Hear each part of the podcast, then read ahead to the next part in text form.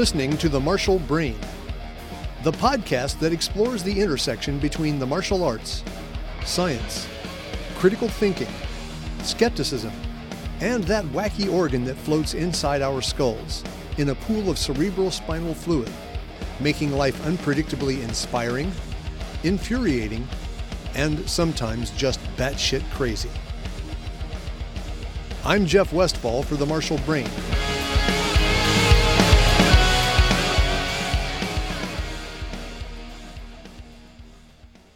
An American Muay Thai Tale, Part 4 The Legendary Thai Boxing Association Instructor Test.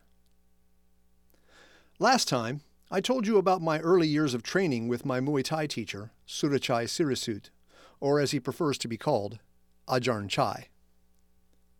I also described for you what Ajarn Chai's seminars were like in the 80s and 90s, especially how intense both he and the training were. It was, and still is, Ajarn Chai's habit to finish the last day of a seminar with the students standing in formation while he verbally sums up any wisdom he wishes to impart. And he also takes time to single out each student and gives them personal encouragement and advice.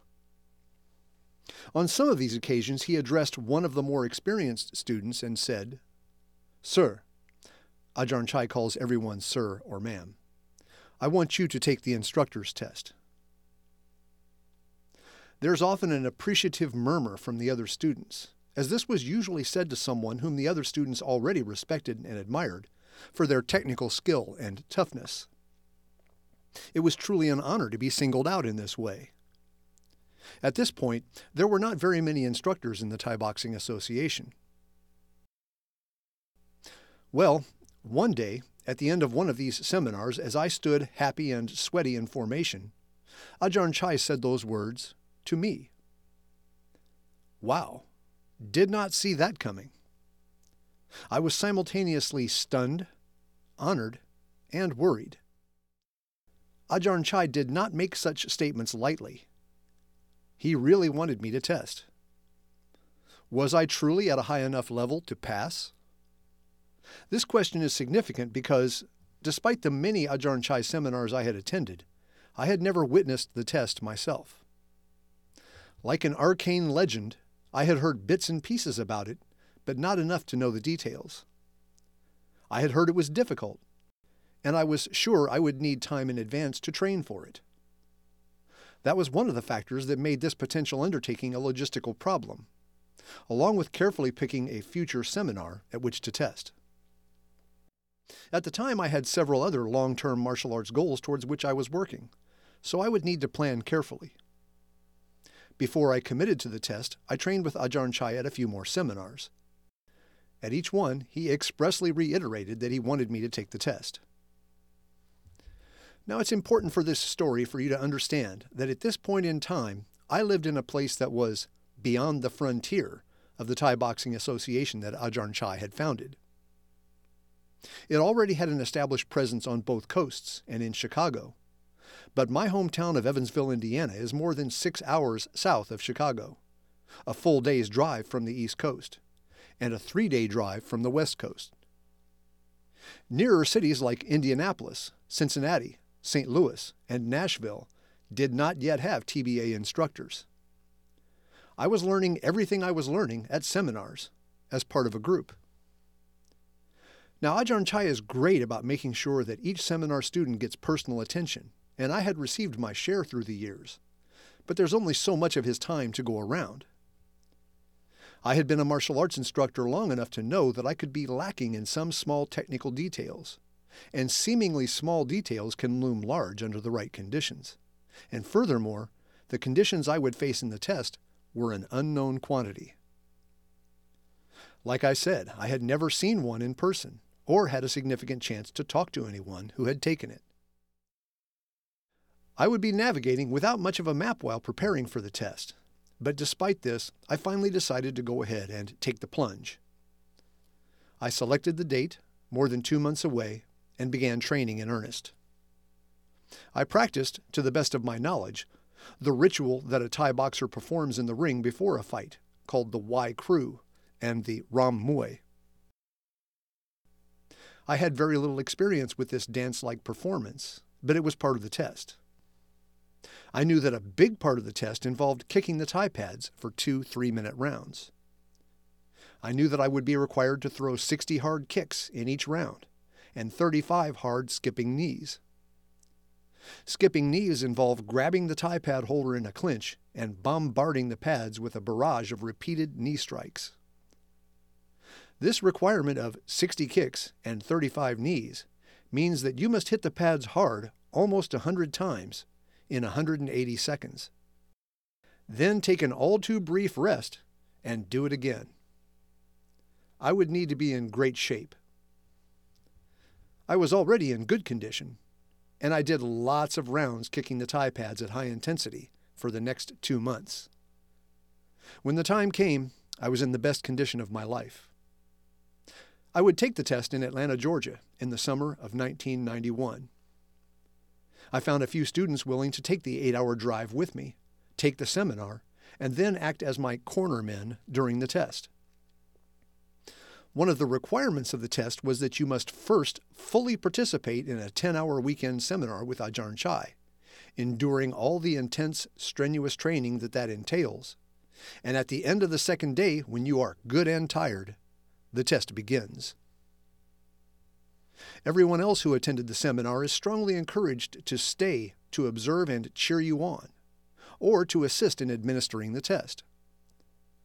When the moment of truth arrived for me in Atlanta that day, I was one of six people who were taking the test.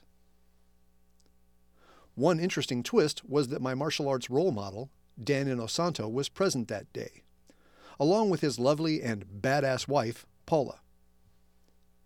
That added just a bit more pressure on me to do well. For whatever reason, for each part of the test, I went last, which I thought was great because I could observe and scout for potential problems. The first part of the test was the ceremonial dance, the Wai Kru, and the Ram Muay. I've seen very few Americans perform this ritual in a way that looked natural or fluid to me, and that includes the six of us who performed it that day. So, the six of us got past that part of the test, but Ajahn Chai didn't look especially happy with our performance. The next part of the test was what I call Ajahn Chai's Simon Says game. For this, the student or students stand in front of Ajahn Chai and await his instructions and command. The instructions consist of simply naming the technique he wants to see, and the command consists of firmly stating the word go. Sometimes go comes immediately after he names the technique, other times after a pause of varying length. The student is expected to execute a single repetition of the named technique, but not until after Ajahn Chai says go. Now, this may sound easy to you sitting in your car or your recliner listening to this podcast. But remember that the person taking the test is tired and under extreme stress. He wants to execute the technique well enough to pass the test. In addition, Ajahn Chai, like a great NFL quarterback, does an excellent job of varying the cadence of his speech in an attempt to throw off the student and sucker him into executing a technique without waiting for the command go. When the student makes this mistake, he's required to do push ups, usually 50 for the first offense, and going up in number for subsequent offenses. Ajahn Chai catches a lot of people like this. When it happens, it only adds to the fatigue that has already accumulated from the seminar weekend, not to mention pumping more adrenaline into the system of the student, increasing his or her stress level. On this day of testing, several of the others did get caught and did push ups. Fortunately, I was able to stay focused and to avoid this particular embarrassment going last in each phase of the test so far, gave me a chance to observe the other testees. Now, there's no way to say this next part without sounding a bit arrogant, so my apologies. But being as objective as I possibly could, I judged that not one of the other five testees was displaying technical form that seemed significantly superior to mine, and several of them, to be frank, were not quite up to that level. This gave me extra hope that I had a good chance to pass the test. The next part consisted of executing a long combination called the 15 count on the Thai pads. We all quickly knocked this part out and awaited the most difficult part of the test. The notorious two rounds on the Thai pads. I watched each of the other test takers in turn.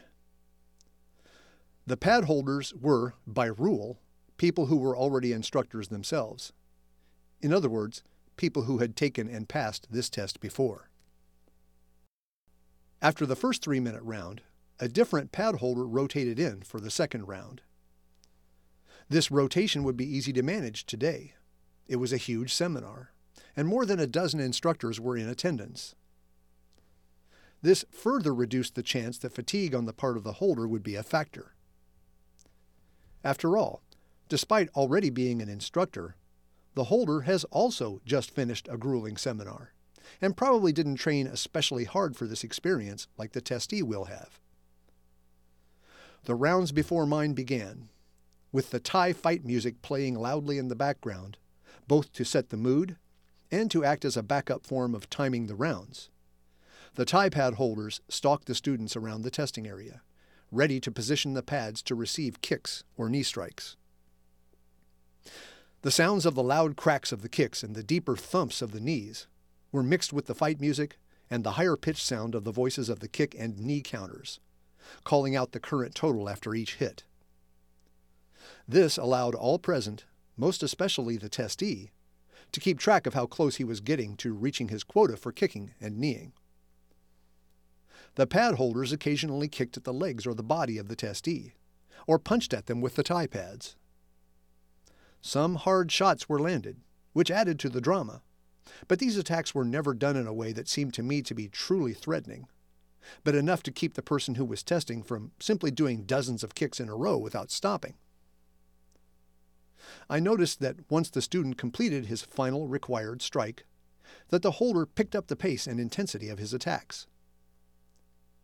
Each set of Thai pad rounds helped to reassure me that, while this was indeed a very difficult test, it was quite doable if you had the technical skill and were in very good condition. I thought I had the skill, and I knew I was in outstanding condition, more than enough to pass this part of the test. I had this. So, dear listener, do you think I was right in this assessment of my chances?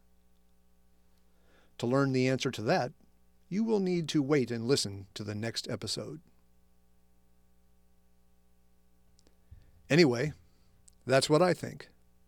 But I could be wrong. Let me know what you think, and check out old episodes of the Martial Brain podcast at my website, rpmartialarts.com. I'm Jeff Westfall for the Martial Brain.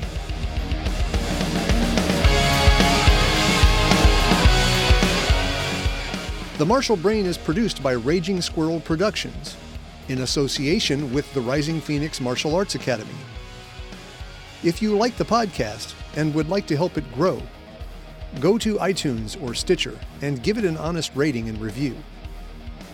Contact me with questions about the Martial Brain or about the Rising Phoenix Academy at my website, rpmartialarts.com.